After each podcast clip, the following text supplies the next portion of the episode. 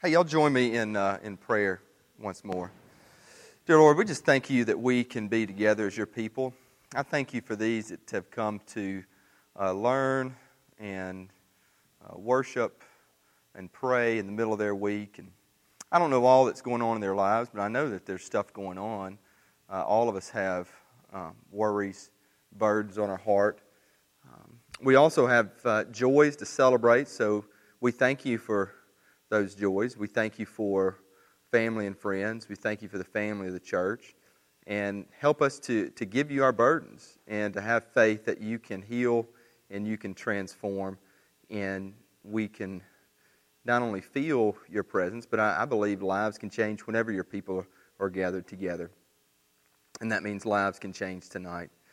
So, as I talk about your church and uh, how you're growing it, uh, I pray that we would see new things in your word uh, and understand what you are calling us to do. Thank you, Jesus, in your name. Amen.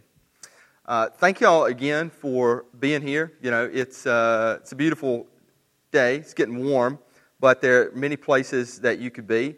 And uh, my wife is at the baseball field, so uh, you can lift up a prayer for Jack. He is, um, uh, he will be, he's playing right now. So hopefully, um, he'll have a great game, right? That's what we're praying for. Um, but tonight I want to talk about something that is, uh, is important both for you individually and for us as a church. Um, and that is uh, your call, so individually, and then us as a church. So if you got your Bibles or take a Bible, first, there are a couple places I want you to turn to. First, Ephesians 4. So if you get your Bible, mark Ephesians 4. And while you're at it, if you could also mark Acts 20, which is before Ephesians 4.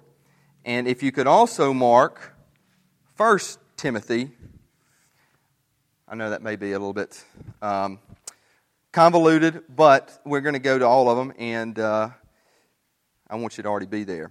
But Ephesians 4, first off, um, let me ask y'all this. How many of y'all think you're a leader? Okay. Thank you, Jeremy. Um, and it's not like a cocky thing thinking you're a leader, because I believe if we're a Christian, we're also a leader.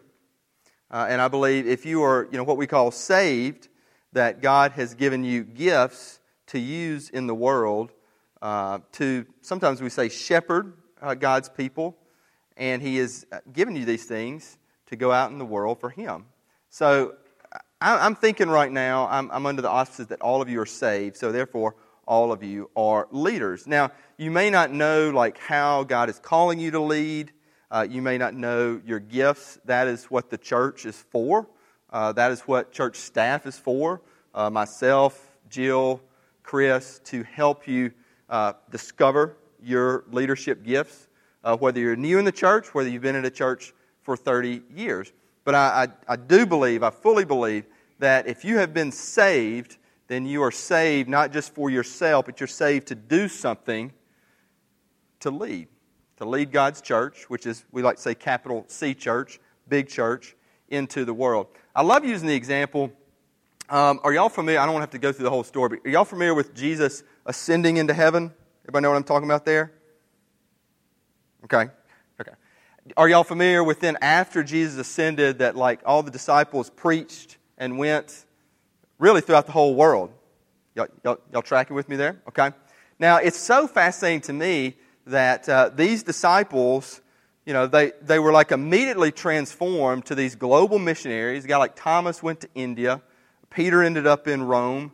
Uh, the guy who wrote Mark, even though he wasn't one of the twelve, he ended up uh, going into Italy, into Egypt, um, John, you know, there's a story about John, you know, true story, not just, but John was, uh, uh, they tried to boil John alive, the Romans did, and he survived, and it freaked him out so much they sent him to a Greek island uh, where he had the revelation. Uh, all these disciples, they were turned into these, like, I call it, you know, like a Navy SEAL team for Jesus going out into the world. Where before the ascension happened, uh, they were just this ragtag band that uh, had a lot of doubts and had a lot of struggles.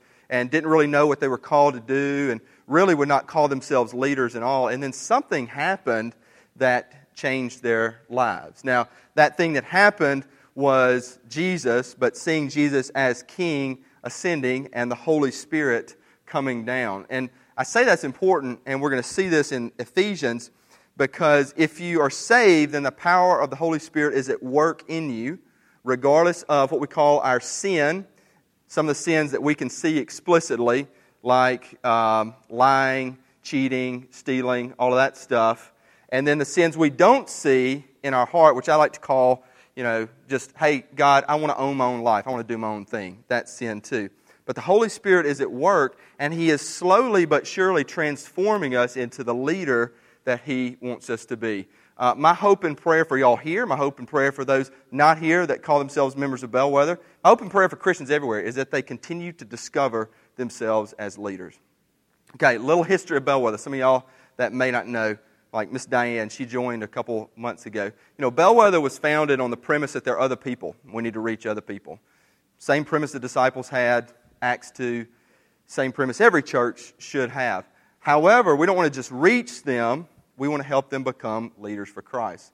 So we've like formalized that into a mission statement that we say raising leaders who raise families, who raise the kingdom. So, so our, our MO, uh, our DNA, and we're not perfect, but we're growing it and we're shaping it, is to raise leaders. Uh, not by me as this pastor, not by staff, but thankfully God uses us, most of all by the Holy Spirit, to transform y'all uh, as leaders for Christ who will go.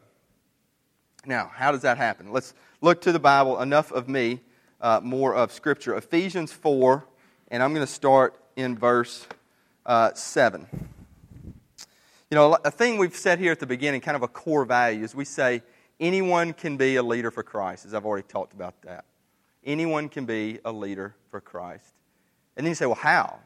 Mean, how can, I mean, I'm not, you might say, well, I'm, I'm not type A, or I'm an introvert, or I've never led anything. How can someone, anyone, be a leader for Christ?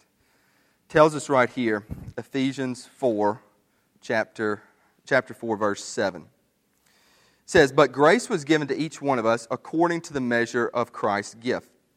Therefore, it says, When he ascended on high, he led a host of captives, and he gave gifts to men. In saying he ascended, what does it mean but that he had also descended into the lower parts of the earth? He who descended is the one who also ascended far above all the heavens that he might fill all things.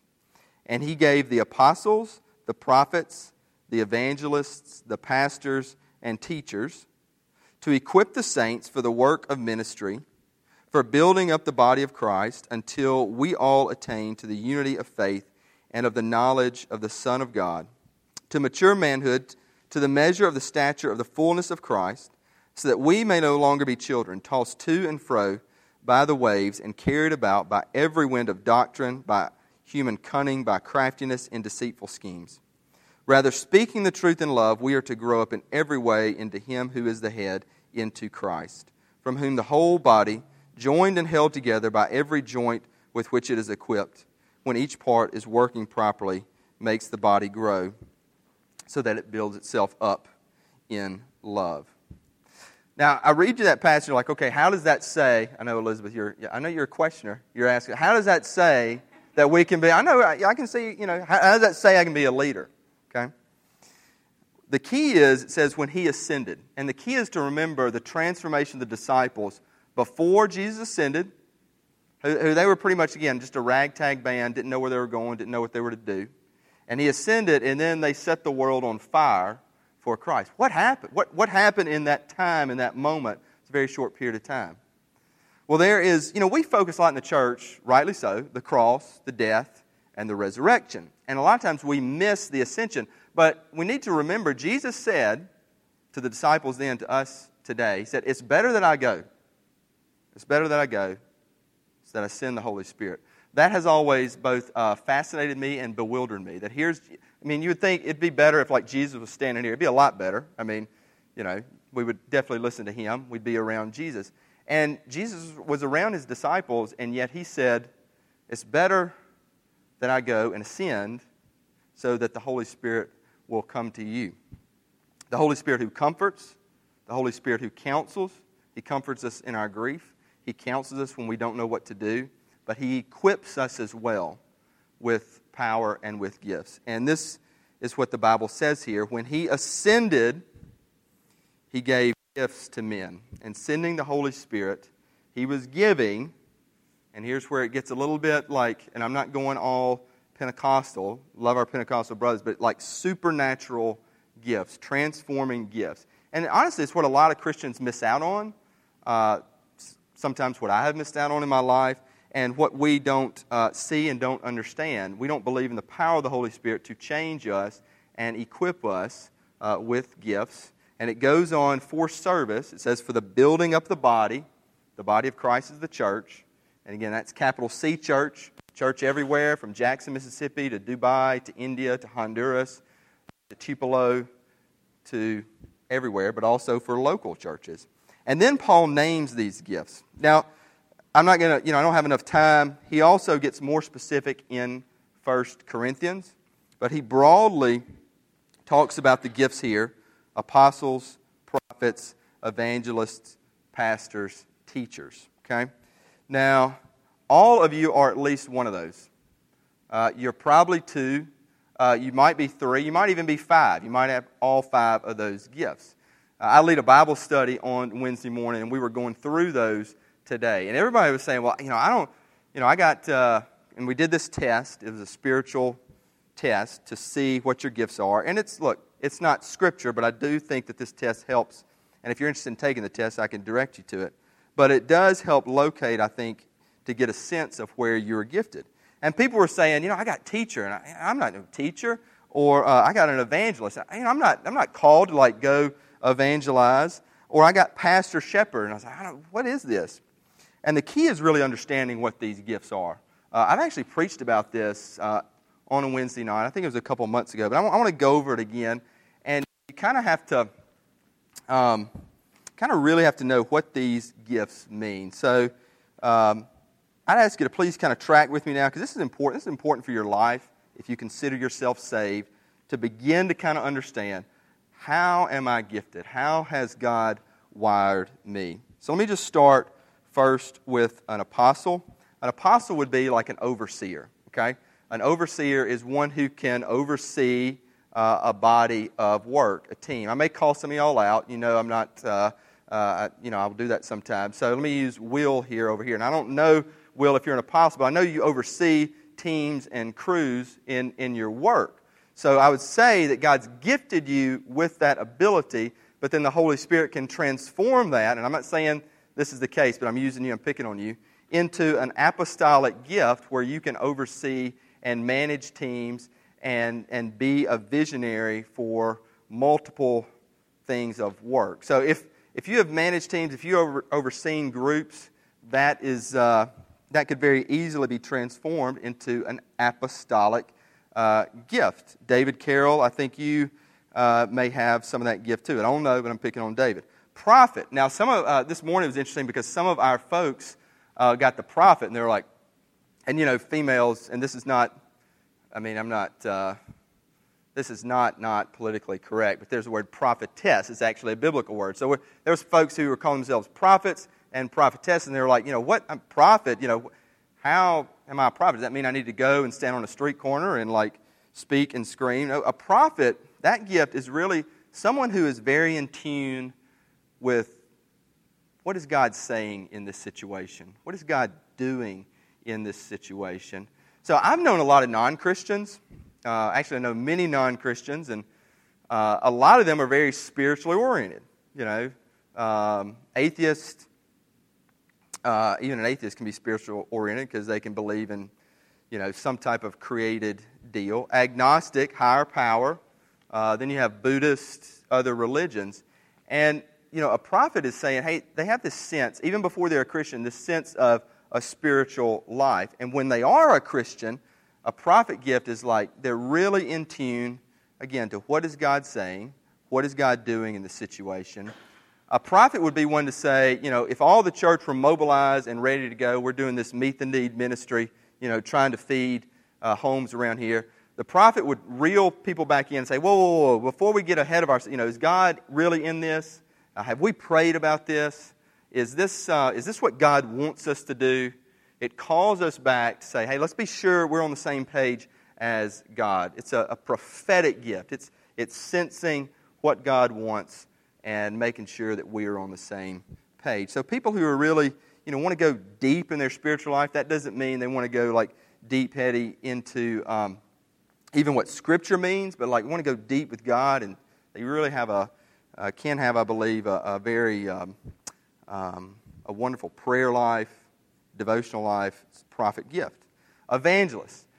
Some folks think evangelist is the folks who go to India or Africa or South America or Honduras or um, you know just going out to spread the word and evangelize. However, that gift is, is it's really rooted in being very comfortable with both unbelievers and in new situations. Uh, I was talking to Joseph.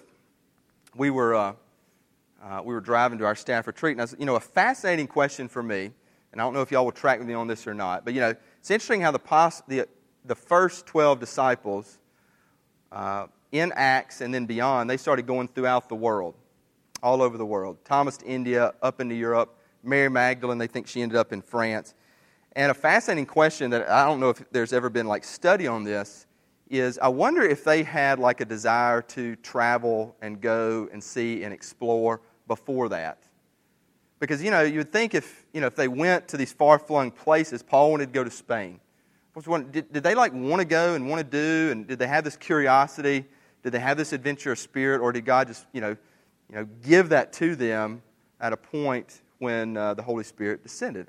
I don't know the answer. I think it's a fascinating question. But an evangelist gift, uh, it is a gift of saying, I am totally comfortable around a lot of unbelievers, and I can handle myself and uh, comport myself, and I can see openings to share my faith, uh, my belief in Christ, my love of the gospel, and it's just a, a comfort in talking and interacting and also a comfort in, in going. Uh, now, it may not be all over the world, but it may be a specific area or uh, region. So it's just this comfort to spread the gospel with, if you're going to spread the gospel, with non believers. Last two first, pastor, or it could be shepherd. Uh, now, pastor, you're like, well, John Hugh is the pastor, but there's a pastoral gift, and that is, that's really a nurturing gift. Uh, that's a caring gift. So if you think you might have this gift, I'd ask you to ask yourself, well, you know, am I, am I really worried and concerned about the needs of others day to day? Do I call and check in on a lot of my friends routinely? Uh, you know, do I pick up the phone and I don't know if somebody's going through a hard time, but I sense they might be, so I call and check on them. And if they are, do I meet them for a cup of coffee and make myself available for their needs? If you do that, I would I would attest it's very likely you could have that pastoral gift. Uh, it's also a mentoring gift, too. Like if you know someone who is um, you know, beginning to grow in their faith, you're going to take time to nurture them. And nurture is not just a, you know, you think about that, and I think of a, a mother as a nurturing, Mother's Day coming up, uh, as a nurturing figure. But it's also kind of mentoring and coaching and shepherding. There was one guy in our Bible study this morning who got the shepherding gifts. Like, man, I just did not think. But I said, he's a big basketball player, and we talk basketball all the time, and he kind of coaches one of our rec teams. I thought, you're, you're a great coach, dude. I mean, I've seen you coach in those teams. That, that doesn't surprise me at all that you have a shepherding gift. So if you're like that, if you like to nurture, if you're, attracted to mentoring people, then shepherding may be your gift.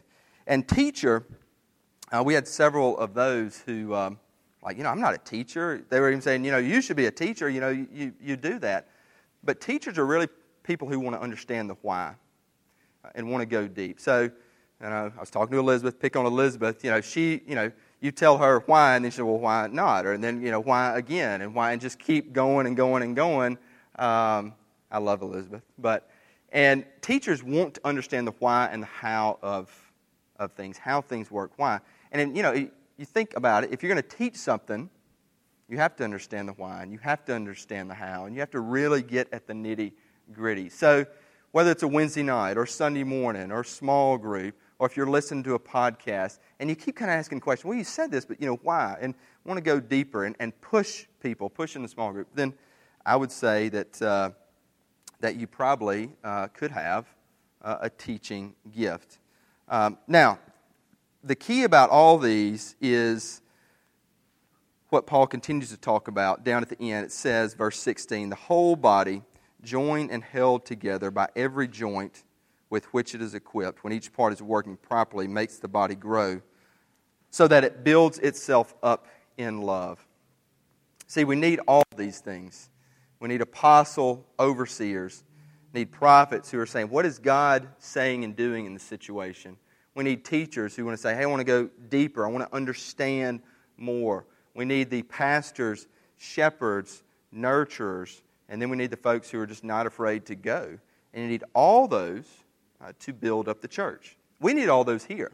Uh, that's why a big passion of mine, and you know, we could say we started in this Bible study on Wednesdays, and I felt compelled to teach on it tonight. Uh, and we'll be teaching about it more in Bellwether, is really to make a concerted effort to help people discover their gifts. Because when people discover their gifts, then they know, you know, where they're to serve, both here at Bellwether or in the world.